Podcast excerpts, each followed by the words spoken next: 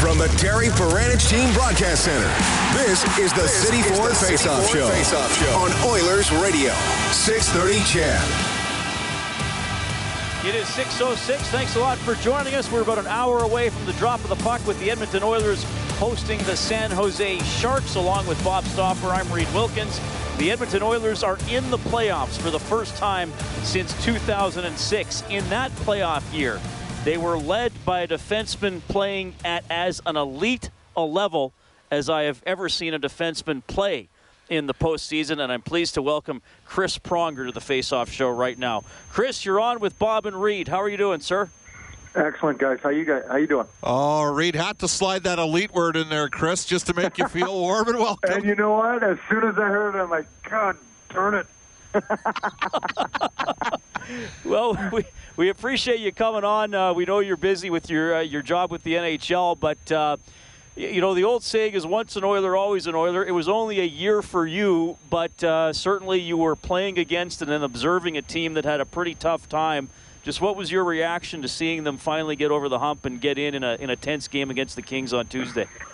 Yeah, I think it uh, very fitting uh, to to come against a team like LA, who's over the last seven or eight years been a dominant force in the league, and and a, a team that went through similar struggles to uh, to Edmonton uh, in how they've slowly been building their team, and you know, I, you could argue that the Kings are, are somewhat on the decline, and and Edmonton's on the rise, and and as as we all know, it doesn't hurt to get a player like Connor McDavid in the draft. So, um, you know, they're certainly on the rise, and Peter Chiarelli's done an excellent job in in trying to put some pieces together, and and uh, you know, the Larsson trade uh, uh, wasn't popular at the time, but I think has proven to be. Uh, a pretty big addition for their blue line there, and, and kind of solidifying the uh, the back end. Chris, uh, I know we, we spoke in St. Louis a couple times, but uh, and I mentioned it then. I mean, my, my belief was you were the best player to wear the Oilers jersey since Mark Messier until Connor McDavid got here, uh, and, and that's not a disrespectful comment, and you know that. Uh, I, I just got to ask you this. I mean, look, you've been involved in the in the the league since the early 1990s. From your perspective, is there any way for you to sort of give me your assessment on what fans in Edmonton are privileged enough to see on a nightly basis with that kid? I mean, how what do you see when you see him, and how good of a player do you think he is? Well, I think just, I think you, you, you probably have fans just tracking him on the ice and, and hoping he gets the puck. You know, I can liken it. And I'm not comparing. They're a little bit different games, but whenever Mario would get the puck, you're just something's going to happen. And and the same is with that kid. I mean, he's so skilled and and and plays at such a high speed uh, that he can make make it happen at any given moment and, and can break away or create something uh, with his vision. And you know, I think he's starting to get some pretty good chemistry with his line mates and and uh, guys are understanding where to go and and understanding his speed. They may not be as fast, but they just need to know the areas where they need to get to in order for him to be able to, to get the puck to them. Chris Pronger joining us on, on from those players on what's happening now. But when you look back on 2006, I, was there a point? Maybe it was in the playoffs, maybe it was in the regular season. I don't know. But was there a point where you started to get a little bit of belief? Because this year's edition of the Oilers has talked a lot about, you know, trust and keeping an even keel. Was there a, a moment you remember where you thought, man, we might be able to do some damage? Yeah, no, you know what? I I, I think from the outset, I, I think we had a, a pretty good belief in the locker room. Um, you know, we just kept saying we just need to get that number one goalie. Uh, Conks was having a tough year, and, and, and Juicy was as well, and we are kind of going back and forth. And, um, and and once we made the the Roloson trade, it took probably I don't know two weeks, three weeks for him to kind of settle in and understand how we played, and and vice versa for us uh, to understand how he played, where he leaves his rebounds, how well he can play the puck. Um, you know, you see a number of goals in the playoffs where he's kind of flipping it over everybody, and you see Michael Peca going on breakaway or or Pisani or whoever. Um, you know, I think that that comes with a little bit of time, and I think as players, you know, I was brought in, Michael Peca was brought in, uh, Spacek was brought in fairly early, I think in November. So there was the bulk of the team was there, uh, and then it was just adding some pieces.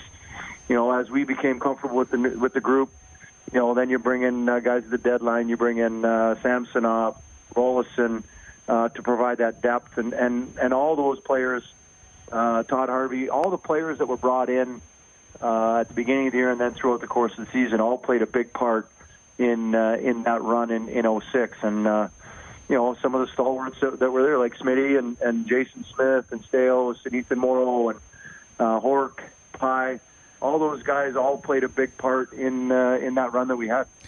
I was actually one of the guys, Chris, that had you to beat Detroit. I thought you guys were uh, all wrong for the Red Wings, and I've only brought that up 6,435 times over the last 11 years. And now it's 6,437 times. You nailed it. But I, I do remember Game 5 in Detroit. I'd uh, taken the Golden Bears out after they won the national championship, and I think I roared in around 7 in the morning, so it was a good night. And it was an afternoon game on the Saturday and you played at a level like it, it, was just I think you played 27 or well you always play 27 or 28 minutes but it was that game five and I know you guys had to come back in game six but you'd won the second time in Detroit and for me I'm like these guys it's not just a matter of beating Detroit they're capable of beating anybody here. Well I think in that series we we knew we could beat them. We went two and two during the regular season with them.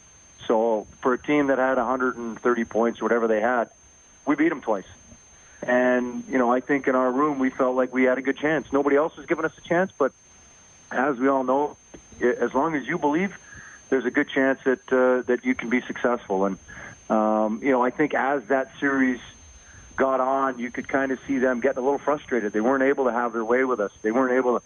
Every game was close. We were we were taking a, a toll on them physically, and they had a little bit older team. Um, you know, so we we just needed to stick to the stick to the, the game plan. Uh, apparently, we cheated. We didn't play the two-one-two. We played a trap, a one-two-two, and apparently that upset them. They thought they were going to chew us up in our two-one-two, but uh, that's that's for another day. But uh, uh, you know, when you see players like I remember vividly in that game, game five, Shawn Horcoff diving face first at a puck to block it, and and when you have your teammates laying it out on all out in the line like that, uh, you know, big things can happen. And and uh, I think as as each game went by, that room became closer and closer, and and we started to realize that we had something special.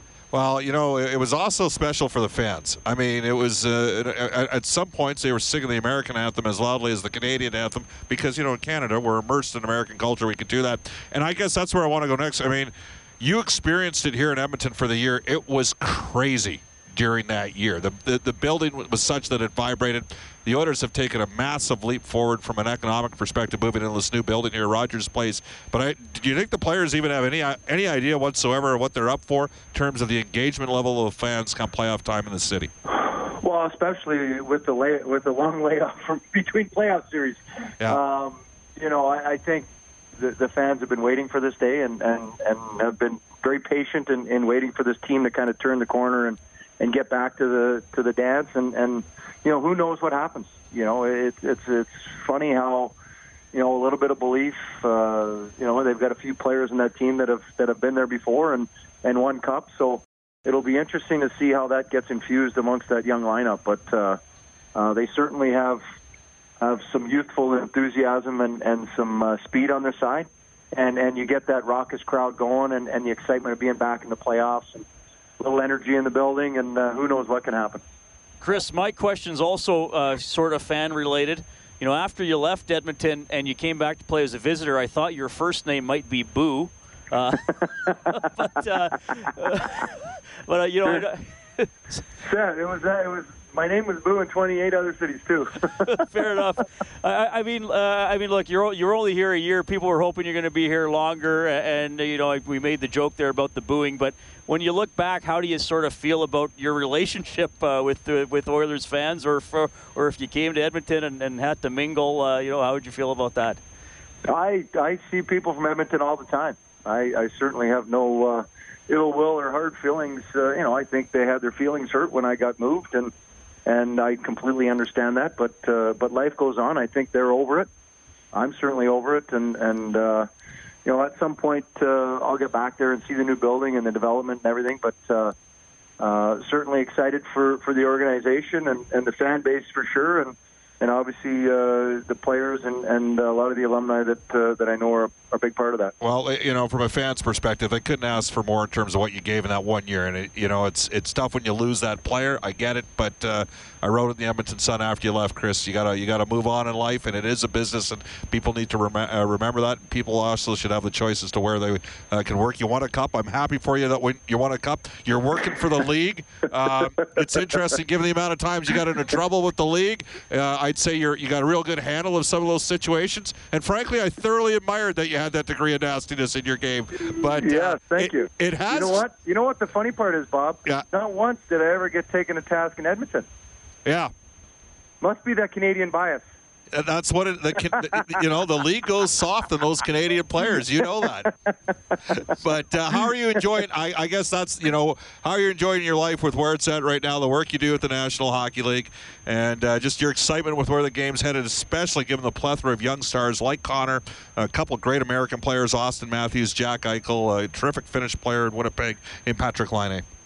Yeah, you know what? It's it's been a lot of fun. Uh, I've enjoyed my time. It's uh, I kind of work out of my house, go to the games here in St. Louis, and and do a little bit of traveling and and uh, uh, things of that nature. But it keeps me around the game and and it, active and it, inside the game. So uh, it's been great that way. Um, I'm not. I don't have both feet in and immersed in everything. I'm kind of got one foot in and one foot out, which has uh, kind of been nice. But uh, uh, no, I think the league's in a great great spot.